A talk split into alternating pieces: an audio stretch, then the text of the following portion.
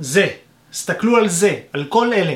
11 ספרים שיגרמו לכם להיות יותר מאושרים בחיים. עכשיו, כשאני מדבר על להיות מאושר, זה לא ללכת ברחוב ולהיות מחוייך, אלא זה באמת למצוא את הנקודה שבה אתם יודעים מה הייעוד שלכם, אתם מתרגשים ממנו, ואתם פשוט יוצאים לטרוף את העולם ולהגשים את עצמכם.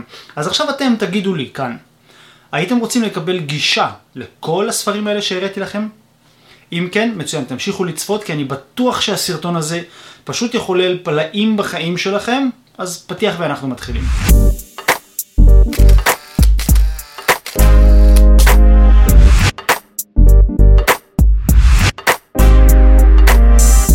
מה קורה חברים? כאן איתכם רפאל יגודאי כמו בכל פרק מערוץ היוטיוב מועדון סיכומי הספרים.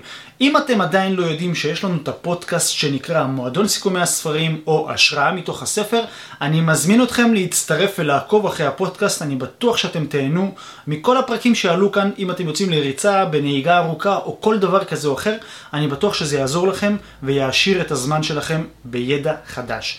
אז חברים, היום אני רוצה לתת לכם את כל זה. שימו לב, 11 ספרים, תראו, אני אפילו מתקשה להחזיק את זה, כי זה פשוט יותר מדי. אני רוצה לתת לכם טיפים מכל הספרים האלה, אני עדיין לא יודע כמה זמן הסרטון הזה ייקח, כי יש פה 11 ספרים, אני לא הולך להרחיב יותר מדי על כל הספרים האלה, אלא פשוט לפתוח ספר באופן אקראי מאוד, ולתת לכם את התובנות הכי משנות חיים שיכולות להיות מהספרים האלה. אז רגע לפני שאני מתחיל לתת לכם סקירה קצרה על כל הספרים, איזה ספר, מה השם של הספר, מי כתב אותו, ואז אנחנו נצלול לכל הסיכום או הטיפים מתוך הספר. אני רוצה להזמין אתכם חברים להירשם לערוץ אם אתם עדיין לא נרשמתם ואתם חדשים בערוץ הזה, בשביל לא לפספס את הסרטונים הבאים וקדימה חברים, בואו תפרגנו לנו ונצמח ביחד ונגיע ליותר אנשים, כי אתם זוכרים את המטרה שלי השנה הזו. 5,000 מנויים בערוץ הזה. כדי להגיע ולהשפיע על יותר אנשים. אז בואו נעשה משחק קטן רגע לפני שאנחנו מתחילים. חבר מביא חבר, אתם מכירים את זה? שתפו את הערוץ הזה או סרטון מתוך הערוץ הזה עם חבר שבעיניכם הסרטון הזה יכול לעזור לו או הערוץ הזה יכול פשוט לסייע לו בנקודה שהוא נמצא בה בחיים. בין אם זה בפן העסקי לבין אם זה בפן האישי, אני בטוח שיש כאן המון סיכומים שיכולים לעזור לו ולסייע לו. אני לפי היכולות שלי מגיע למקסימום אנשים ואני אשתדל לעשות את זה יותר. בואו תעזרו לי. אם אתם ממש אוהבים את הסיכומים ולפי התגובות שאני מקבל מכם, אני שם לב שאתם פשוט מתים על הסיכומים שלי ואפילו בתגובות בפרטי אני מקבל מכם, בוואטסאפים, בטלגרם ובכל מיני מקומות כאלה. שתפו את הערוץ הזה, שתפו את הסרטונים, תעזרו לי להגיע לכמה שיותר אנשים, כי כמו שאתם נהנים מזה, אני רוצה שעוד אנשים ייהנו מזה. אז מה אתם אומרים? עשינו עסק?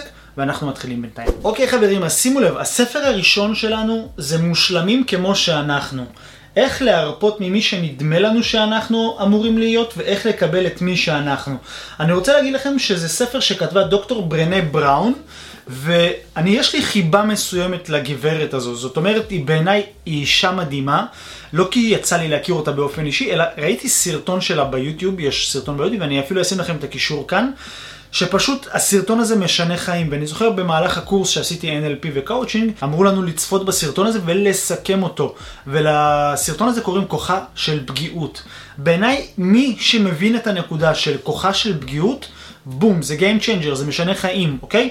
אנחנו נמשיך כרגע, אני אמשיך להציג לכם את כל הספרים, וכשנגיע לרגע הזה של הספר, אני אסביר לכם קצת, גם יותר לעומק, על הסרטון הזה, כוחה של פגיעות. בואו נעבור לספר הבא. טוב, הספר הבא זה 93 כלים לאושר, כלים מעשיים למאבק במצבי רוח רעים ולבניית הרגשה טובה.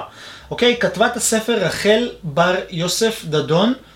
אה, זה ספר גאוני חברים, אני כבר סיכמתי אותו בתחילת הדרך של הערוץ הזה, סיכמתי אותו בקצרה, אני לא זוכר אם הוא עלה או לא עלה, כי יש כמה ספרים שעדיין לא פרסמתי, מה זה כמה ספרים? המון ספרים שכבר מוכנים, מסוכמים והמון הדרכות שעדיין לא פרסמתי, הם פשוט מחכים לזמן שלהם, לזמן המתאים, אוקיי?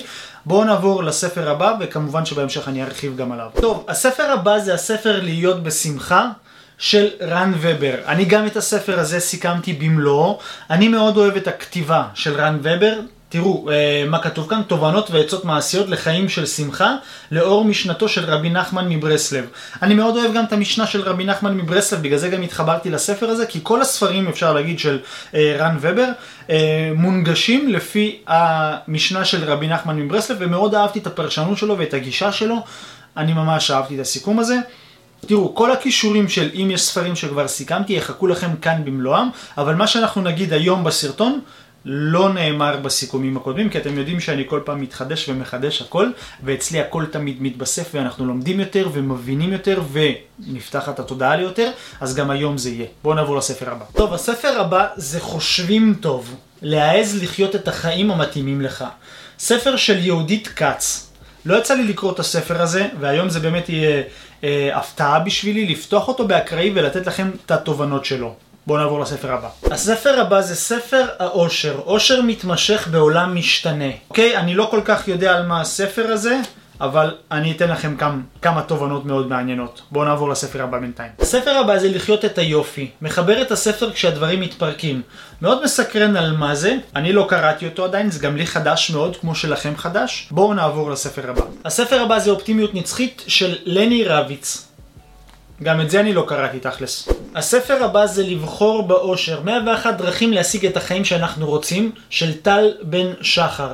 הספר הבא זה אושר אפשרי, איך להפסיק לרדוף אחר השלמות ולהתחיל לחיות חיים מאושרים יותר, של דוקטור טל בן שחר. אותו סופר שמקודם אמרנו, גם זה שלו. בואו נעבור הלאה. טוב, אז עוד ספר של דוקטור טל בן שחר. באושר ובאושר, כיצד לחיות חיי סיפוק ושמחה? פסיכולוגיה חיובית בחיי היום-יום. Hmm, מעניין, נכון? בואו נעבור הלאה. אוקיי, את הספר הזה כבר סיכמתי. שוב, אני לא יודע אם הוא עלה, אבל היום אתם תקבלו ממנו תובנות. אושר לא מה שחשבתי של ענת. טוב, אז רגע לפני שאנחנו מתחילים לצלול לעומק כל הספרים האלה, ראיתם עד עכשיו יש ספרים שקראתי ויש ספרים שעדיין לא קראתי, אני כאן להנגיש לכם את הכל מחדש או בפעם הראשונה בשביל לגרום לכם להבין את התובנות האלה. אבל רגע לפני שאנחנו מתחילים חברים, חשוב לי להגיד, כל הספרים האלה כמובן שמדברים על פסיכולוגיה חיובית, זאת אומרת תחשוב טוב יהיה טוב ואיך להרגיש טוב עם עצמנו, אבל אני לא רוצה שתיפלו למקום הזה של אוקיי אני אחשוב טוב ויהיה טוב. בשביל שזה באמת יקרה ושזה יצליח לנו, אנחנו צריכים לעשות פעולות. אתם מקבלים עכשיו כלי מסוים, כל ספר ייתן לכם כלי. אתם צריכים להשתמש בכלי הזה כדי להצליח להתגבר על הקושי שקיים כרגע, בין אם זה בחיים האישיים שלכם או בתעסוקתיים שלכם, ולעלות לשלב הבא. בלי שנשתמש באותו כלי, משמע אתם מאזינים לסיכום הזה ולא מצליחים להשיג ממנו את התוצאה שאני מצפה שתשיגו מכל הזמן והידע שאני משקיע לכם, תשיגו מזה דברים ותיישמו חברים, זה מאוד חשוב ליישם. מאוד מאוד מאוד חשוב ליישם כי בלי יישום שום דבר לא זז. תחשבו על זה שאני נותן לכם אופניים ובלי שתדוושו ותפדלו את האופניים אתם לא תזוזו, אמנם אם תהיה ירידה אתם תזוזו, אבל ברגע שתתיישר האדמה, אתם שוב תעמדו במקום, ואפילו תיפלו עם בלי גלגלי עזר. אז מה שאני רוצה להגיד לכם זה שתיקחו את הכלים האלה ותיישמו. ואני כאן לענות לכם על כל שאלה, אם יש לכם כאן בתגובות למטה. תקשיבו לסיכום הזה, אם יש לכם שאלה מסוימת על ספר מסוים, או אפילו בכללי, תרשו לעצמכם לשאול אותי כאן בתגובות, ואני בשמחה אענה לכם. בואו נתחיל בספר הראשון. טוב, אז הספר הראשון שלנו זה מושלמים כמו שאנחנו, וכמו שאמרתי לכם, אני אתן לכם איזושהי זווית ראייה. לגבי הסרטון הזה שרץ ביוטיוב שנקרא כוחה של פגיעות ומתורגם, הוא מאוד מושלם, חברים. בעצם בכל הקונספט של כוחה של פגיעות, היא אומרת שהכוח להצלחה שלנו, או הכוח להתפתחות הרמה בתודעה שלנו, או בקריירה, או בכל מקום אחר, זה לאפשר לעצמנו להיות פגיעים. זאת אומרת, שימו לב, למילה לאפשר יש משמעות מאוד מעניינת. אני מאפשר לעצמי להיות פגיע, זה לא אומר שאני אהיה פגיע, אלא אני רק מאפשר לעצמי להגיע לנקודה הזו. ומה קורה ברגע שאני מאפשר לעצמי? זאת אומרת שאני לא צריך לעמוד על המשמר ולהיות מאוד מאוד נודניק עם עצמי, שכל דבר צריך להתנהל בצורה מסוימת, ואם הוא לא מתנהל בצורה מסוימת אז נחרב עולמי, אלא פשוט לאפשר לעצמי להיות פגיע. ואני קורא עכשיו ספר שנקרא הצופן הקבוצתי חברים, איך להיות מנהיג יותר משפיע, אה, איך להוביל קהילות, איך לבנות קהילות, מה הפסיכולוגיה מאחורי קבוצות, וזה מאוד מעניין שאני מוצא שם את הנקודות בין מה שאמרתי לכם על לאפשר לעצמי להיות פגיע, לבין לאסוף קהילה סביב האג'נדה שלנו, שגם, אומרים, אומרים בספר ההוא שמנהיגים איכותיים מאפשרים לעצמם להיות פגיעים בעיני הקהל שלהם. זאת אומרת, זה, הם לא פגיעים באמת, הם רק מאפשרים לעצמם להיות פגיעים. כמובן שיגיע הרגע שנסכם את הספר הזה, הצופן הקבוצתי, אתם תבינו יותר לעומק, אבל בואו נחזור אלינו לספר הזה. אני עכשיו אפתח את הספר הזה וכן את הספרים הבאים, באקראי, ואני אתן לכם את התובנות שלי. בואו נתחיל. טוב, החלטתי לפתוח בפרק שנקרא על כוחן של אהבה, של שייכות ושל התחושה שדי בנו כמו שאנחנו. זאת אומרת שאנחנו מספיקים ואנחנו ראויים להיות אה, כל מה שאנחנו יכולים לחלום, כפי שאנחנו כרגע. ושימו לב, כתוב כאן משהו מאוד מעניין, אהבה. אנחנו מעודדים ומטפחים אהבה כשאנחנו מתירים לחלקים הפגיעים והעזים ביותר שלנו להיראות ולהישמע במלואם. וכשאנחנו נוהגים אמון, כבוד, טוב וחיבה בקשר הרוחני הצומח מן המעשה הזה, אהבה אינה דבר שאנחנו נותנים או מקבלים, היא דבר שאנחנו מטפחים ומצמיחים. קשר שאפשר לטפח אותו בין שני אנשים רק כשהוא נוכח בכל אחד מהם. אנחנו יכולים לאהוב את הזולת רק אם אנחנו אוהבים את עצמנו. שימו לב, בואו נדבר על אנחנו יכולים לאהוב את הזולת רק אם אנחנו אוהבים את עצמנו. במקורות שלנו, של היהודים, יש את האמרה הזו שאומרים שעל בסיס האמרה הזו כל התורה כולה יושבת. זאת אומרת, ואהבת לרעך כמוך. עכשיו דבר מאוד חשוב שנבין חברים, ואהבת לרעך כמוך, יש כאן עקרונות מאוד גדולים. קודם כל, ואהבת. בואו ניקח את המילה הזו, ואהבת. ואהבת זה פעולה, זאת אומרת, זה בלשון פועל מסוים. ואהב צריך לאהוב מישהו, לאהוב זה פועל. אז זאת אומרת שאנחנו צריכים כבר לעשות פעולה מסוימת, אוקיי? ואני רוצה להגיד לכם שחקרתי את הנושא הזה שכל מה שקשור לאהבה, לכל הקונספט הזה, זה מאוד מעניין שהמון המון המון, אה, למשל בנצרות מדברים על זה, באסלאם מדברים על זה, ביהדות מדברים על זה, אני לא מדבר על, איתכם עכשיו על איזה דת יותר טובה, לא נכנס לנקודה הזו, אני פשוט אוהב לחקור דתות ואוהב לחקור את כל מה שקשור לרטטים ולפסיכולוגיה חיובית ולכל מה שיושב סביב הקונספט הזה. וזה מאוד מעניין שהמון המון המון המון, אתם יודעים שביהדות יש מגילות קומראן, שזה מגילות מדבר יהודה, ששם יש תורה נסתרת ממה שלמדנו בבית ספר. זאת אומרת, בזוהר כתוב דבר מסוים, במגילות קומראן כתוב דבר שמאמת את הזוהר, והמון המון המון שכתוב בספרים חיצוניים לתנ"ך, לא כתוב בתנ"ך, וזה סיבות מסיבות, אבל לא ניכנס לזה כרגע. אבל מה שאני רוצה להגיד לכם, שהמילה אהבה היא מילה מאוד קדושה, ואפילו באיזשהו שלב, אני זוכר שראיתי איזושהי הדרכה, והיה כתוב שישו אפילו טען שאלוהים הוא אהבה. וזו אמרה מאוד מעניינת, אוקיי? אלוהים אהבה זאת אומרת שיש הרטט שסובב סביב היקום כולו, היה מחקר כזה, והצליחו להקשיב לכוכבי לכת ולצליל של כדור הארץ, והצליל שיוצא משם זה הוא יושב על תדר של 528 HZ. ועכשיו מה זה אומר? שכל הכוכבי לכת רוטטים ברטט מסוים, שאותו רטט נקרא רטט אהבה. זאת אומרת הם הקשיבו לצמחים, והצמחים מנגנים את אותו צמח. הקשיבו לאדם שיש לו תפקוד בריא בין כל כלי הגוף שלו לסינכרון המוח שלו, וזה מרטיט ברטט אהבה.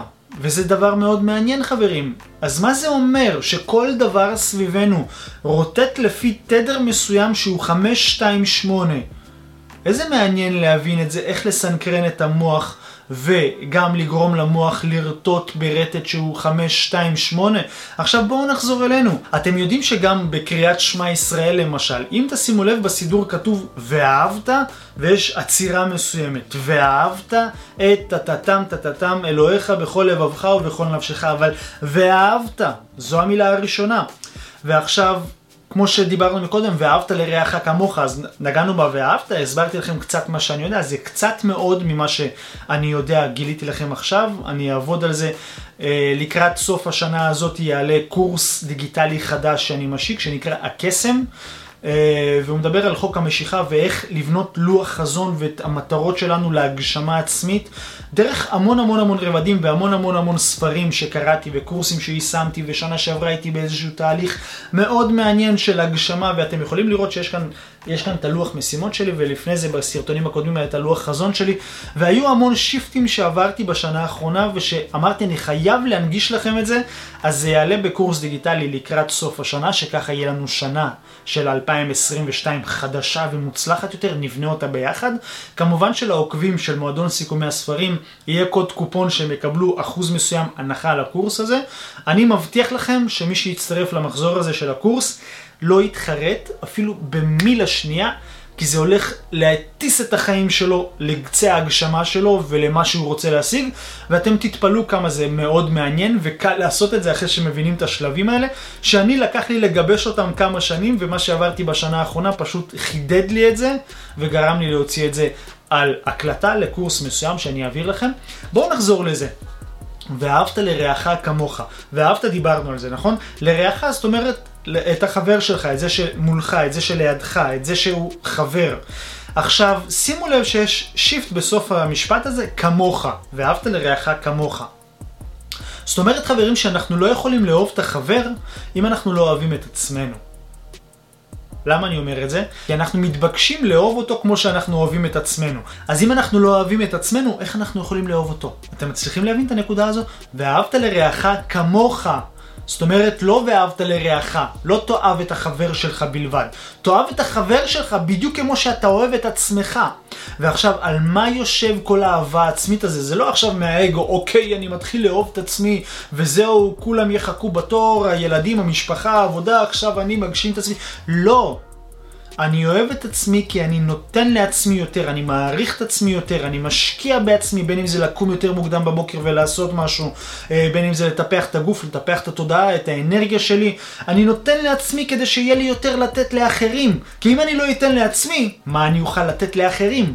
זאת אומרת, אני מתחיל לרצות אותם ולתת להם ממה שאין לי. דמיינו את זה שיש לכם עכשיו 100 שקלים בכיס. אני אומר לכם, תיתנו לקבצן הזה שיושב ברחוב.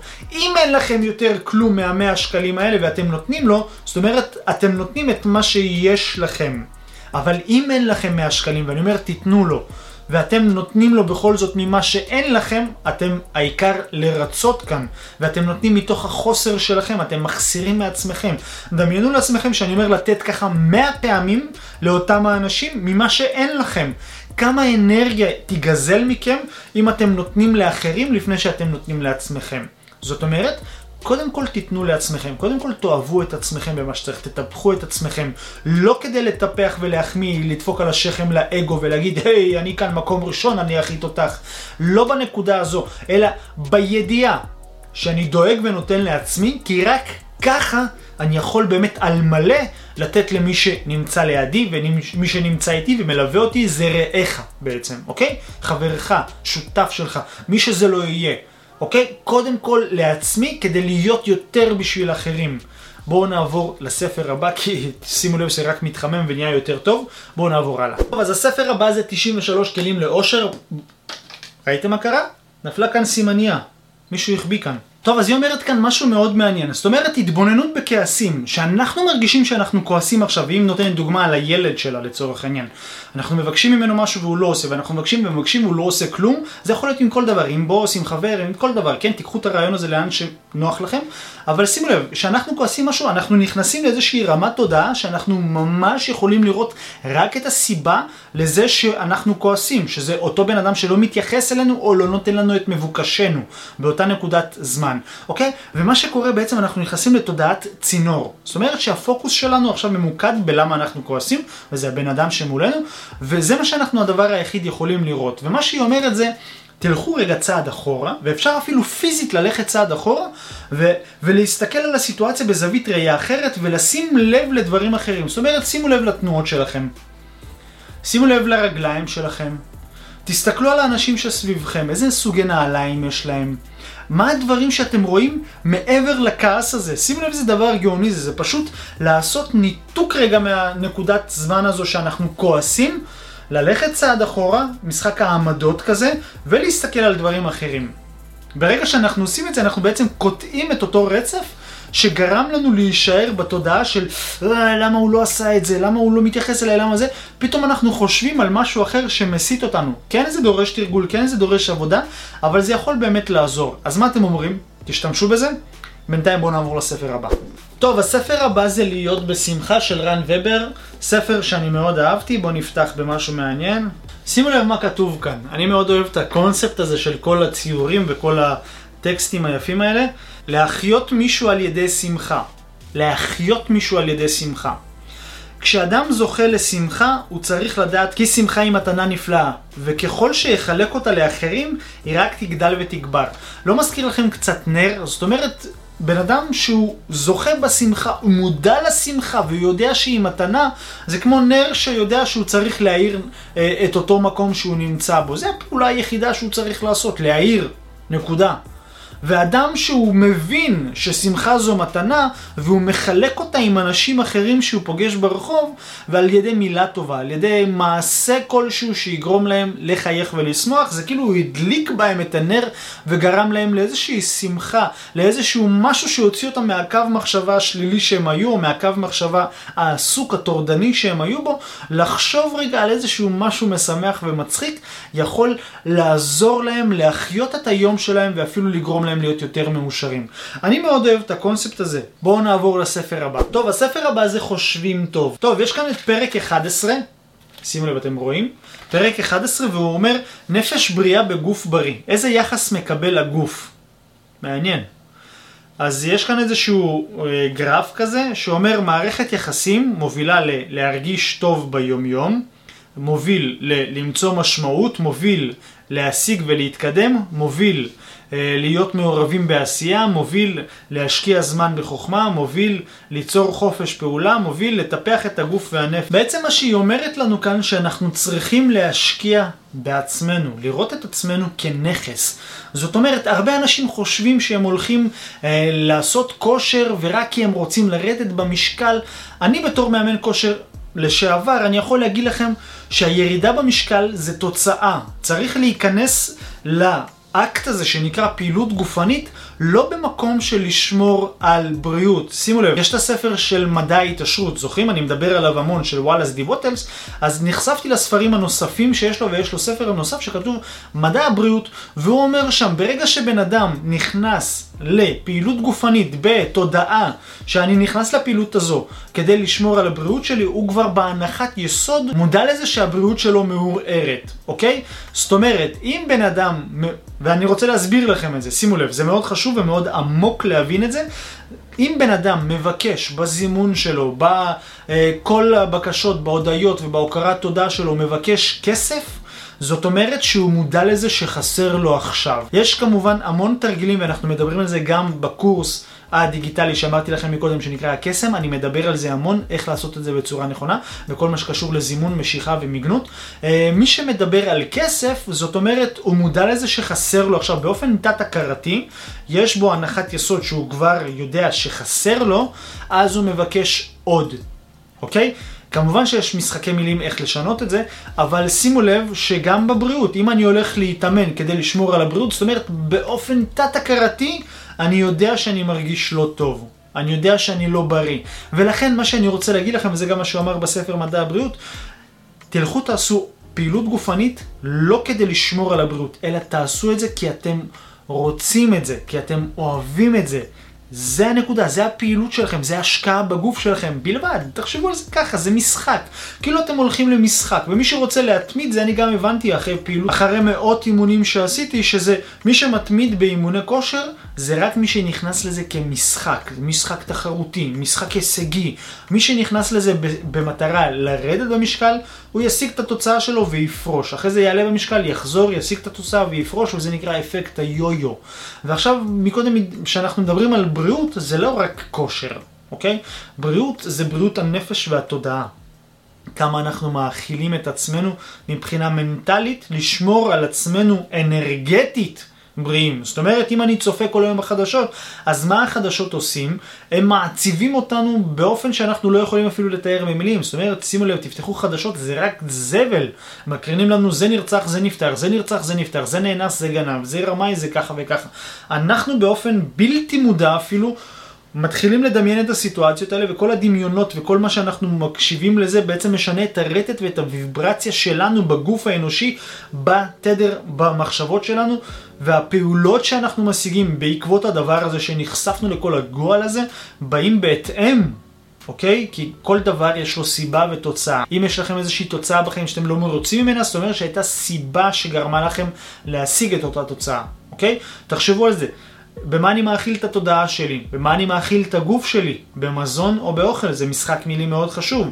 אה, כל משווקי המזון יודעים שלערבב אותנו בכל מיני מילים שמבלבלות אותנו. אני רוצה להגיד לכם שיש הבדל בין מזון לאוכל. אני כל הזמן שאני יושב לאכול, אני יושב לאכול כדי להזין את הגוף שלי. אני לא אוכל, אני מזין את הגוף. הפעולה שאני עושה היא בעצם לאכול. אבל אני לא אוכל עכשיו דברים שלא מקדמים את הבריאות שלי. אני אוכל דברים שמזינים את הגוף שלי, ויש לזה משמעות אדירה. להזין את הגוף ולהבין קודם כל מה מזין את הגוף. חשוב להבין את הנקודות האלה. אחרי זה יש לנו גם פעילות גופנית, דיברנו על זה, ויש לנו גם מנוחה, מנוחה מנטלית, מנוחה גוף, שינה, יש גלי שינה בין השעות 2 ל-4 בלילה, אז אם אנחנו כל הזמן ערים בלילה, אז הגוף שלנו לא נכנס להרפייה. יש מחקר כזה שבודק את גלי המוח, זאת אומרת באיזה שעות בלילה שהגוף שלנו כבר מנותק. שיש גלי שינה, אה, אלפא, בטא, גמא, תטא, שכל פעם אה, שאנחנו יושנים, למשל יש את השעתיים הראשונות שהמוח שלנו נמצא באיזשהו shift כזה בין תדרי מוח, ורק בין 2 ל-4 מחקרים מראים שיש את הגל הזה של השינה הרציפה, ואפילו מדברים על זה שהורמון הגדילה, הורמון ה-GH, הורמון הגדילה בגוף, הוא יוצא ומשתחרר בשעות האלה בלילה. אוקיי? יש מחקרים שטוענים לכאן ולכאן, תמיד כשמדובר בבריאות הגוף יש מחקרים לכאן ולכאן, אז אל תתפסו אותי על מילה, גם כשלמדנו אימוני כושר, פעם אמרו לנו שזה בריא, אחרי זה אמרו זה בריא, הכל משתנה, הכל זז, וגם לגבי כושר, פעם אמרו זה טוב ופעם אמרו זה טוב.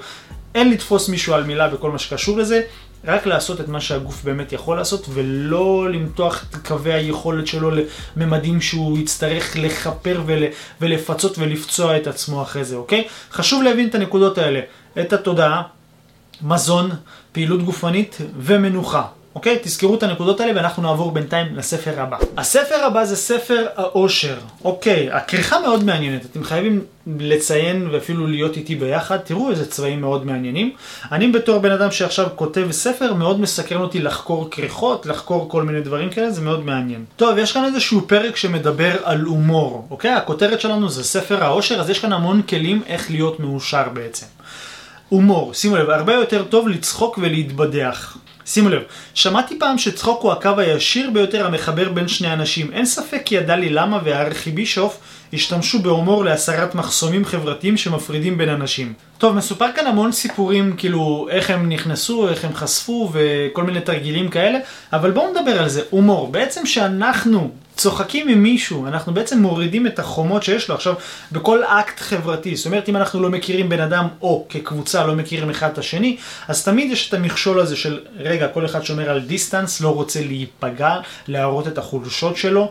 אז מה שהומור עושה, הומור ממיס את החומות האלה שאנחנו בונים סביבנו כדי להגן על עצמנו, כביכול, כן? באופן תת-הכרתי זה קורה.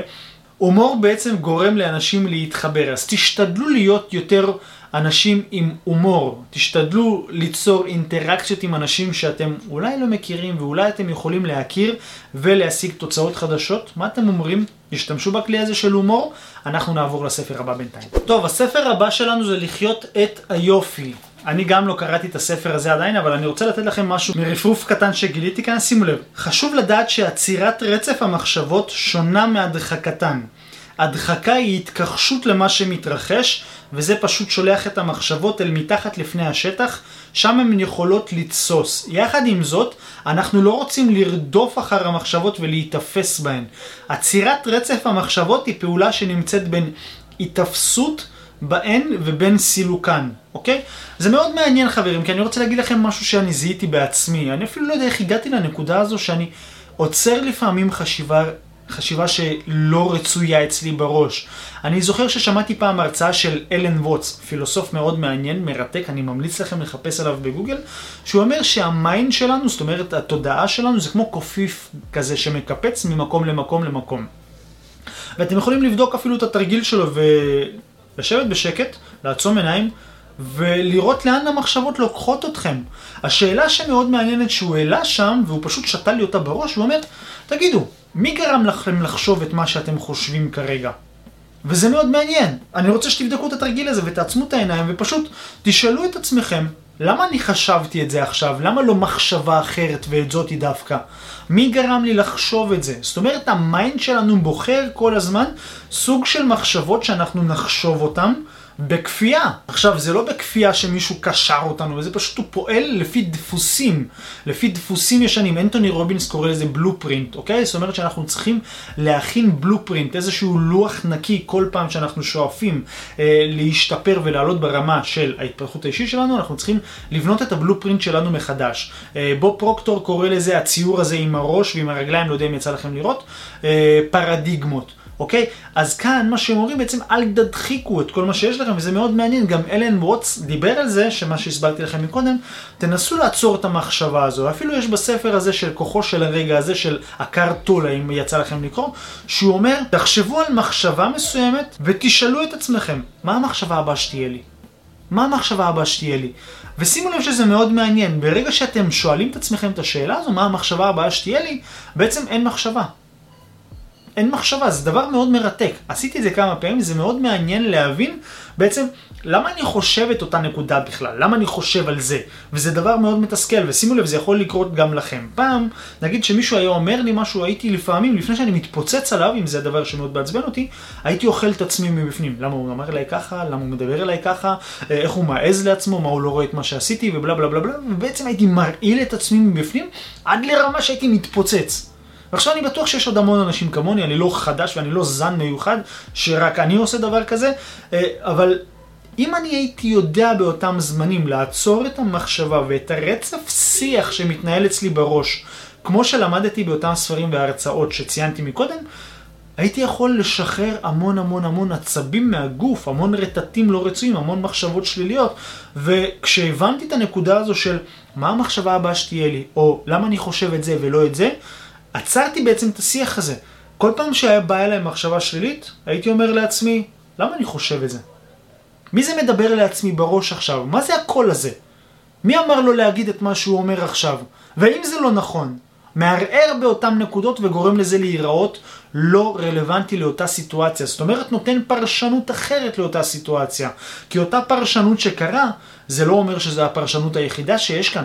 כי מישהו יכול להבין את זה בנקודת זמן ומבט אחרת, ואני יכול להבין את אותה סיטואציה בנקודת אחרת. זאת אומרת שאין כאן זווית ראייה אחת בלבד, אז הפרשנות שלי כנראה מטעה אותי, וזה מה שאני רוצה להעביר לכם חברים. תשנו את הפרשנות שלכם, תשנו את השיח שמתנהל לכם בראש, אבל אל תגרמו לזה אה, להדחיק את אותו מחשבות. אם יש מה שאתם רוצים להגיד, תגידו, תשקלו מילים, תגידו. אה, אל תיתנו לזה לשכב, לשכב, לשכב, לשכב, עד שאתם בום, מתפוצצים כמו הר געש.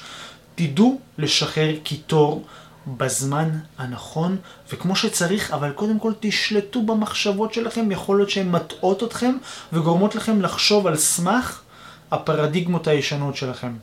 מעניין, נכון?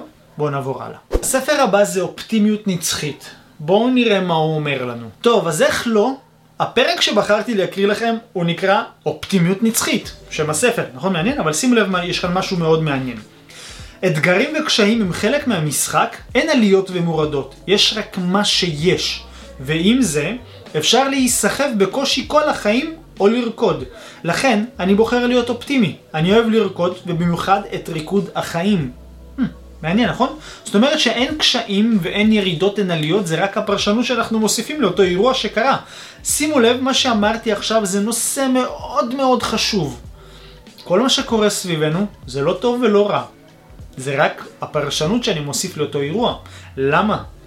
כי יש אנשים שיראו בדבר הכי גרוע שיש לי כרגע, יראו, וואו, שזה הדבר הכי טוב שיכול להיות. נגיד עכשיו אה, נשברה למישהו הרגל, אוקיי? למישהו שבר את הרגל בצורה מאוד חמורה.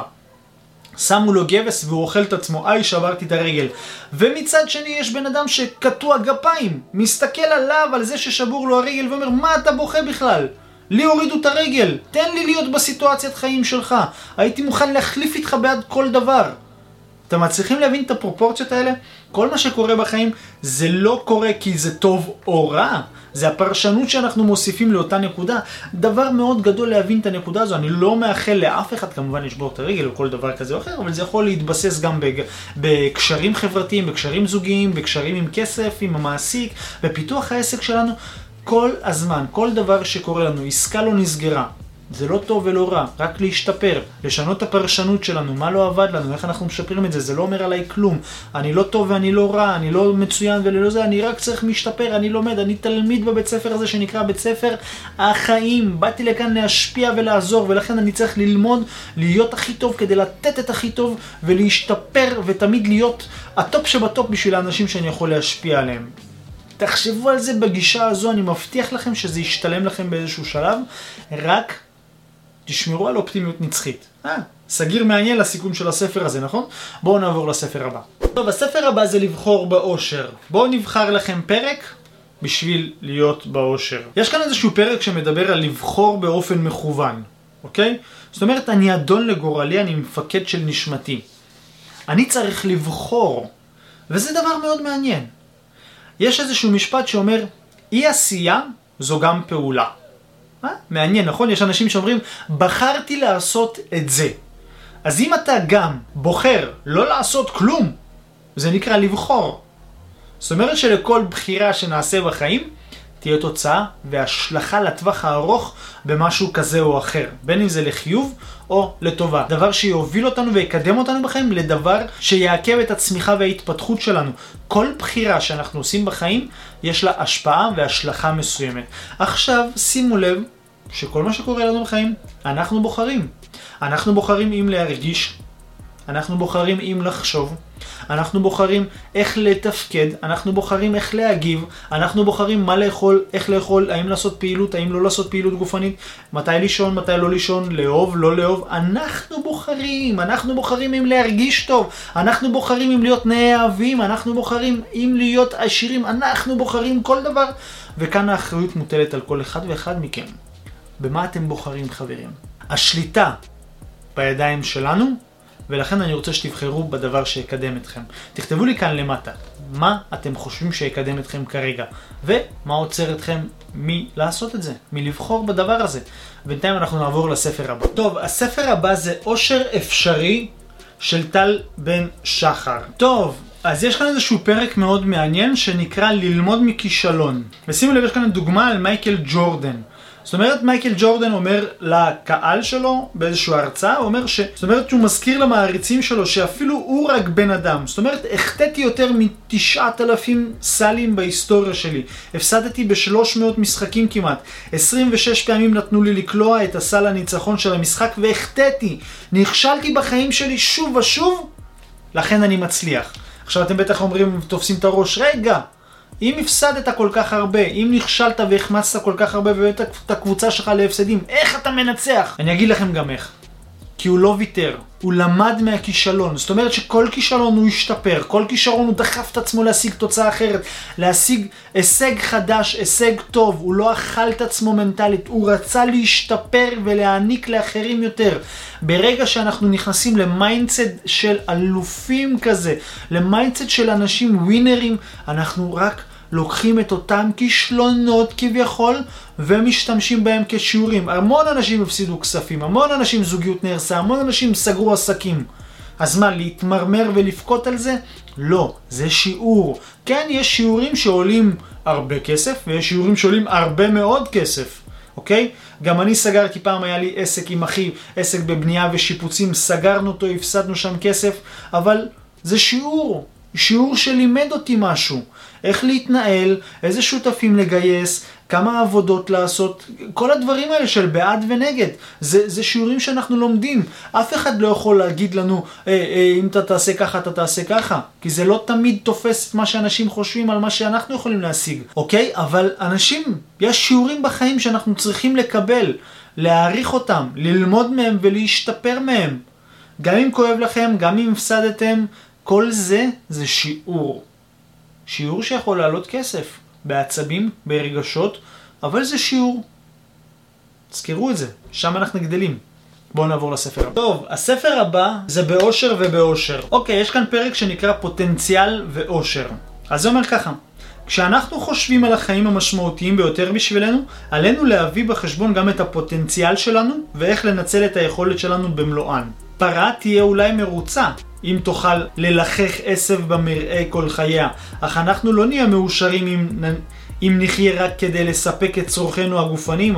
הפוטנציאל המולד שלנו כבריות אנושיות מכתיב לנו לעשות עוד, לנצל את מלוא יכולתנו. העושר הגורם סיפוק של ממש חייב להיות מלווה בהפעלה מלאה של הכישורים השכליים שלנו ובהכרה מלאה בעולם שאנו חיים בו. זאת אומרת, כאן הוא אומר שבשביל להיות מאושר אנחנו צריכים למלא את מלוא הפוטנציאל שלנו, לממש אותו, להוציא לאור את השליחות שלנו, לספר את העסק שלנו, לדבר עליו, לשכנע אנשים להצטרף אלינו, לעשות פעולות שישפיעו על אנשים אחרים. ככה אנחנו נרגיש מסופקים, נרגיש משמעותיים בחיים. ניתן לאנשים לטעום קצת את הידע שלנו כדי לעזור להם, כדי להושיע אותם מהמקום שהם נמצאים כרגע.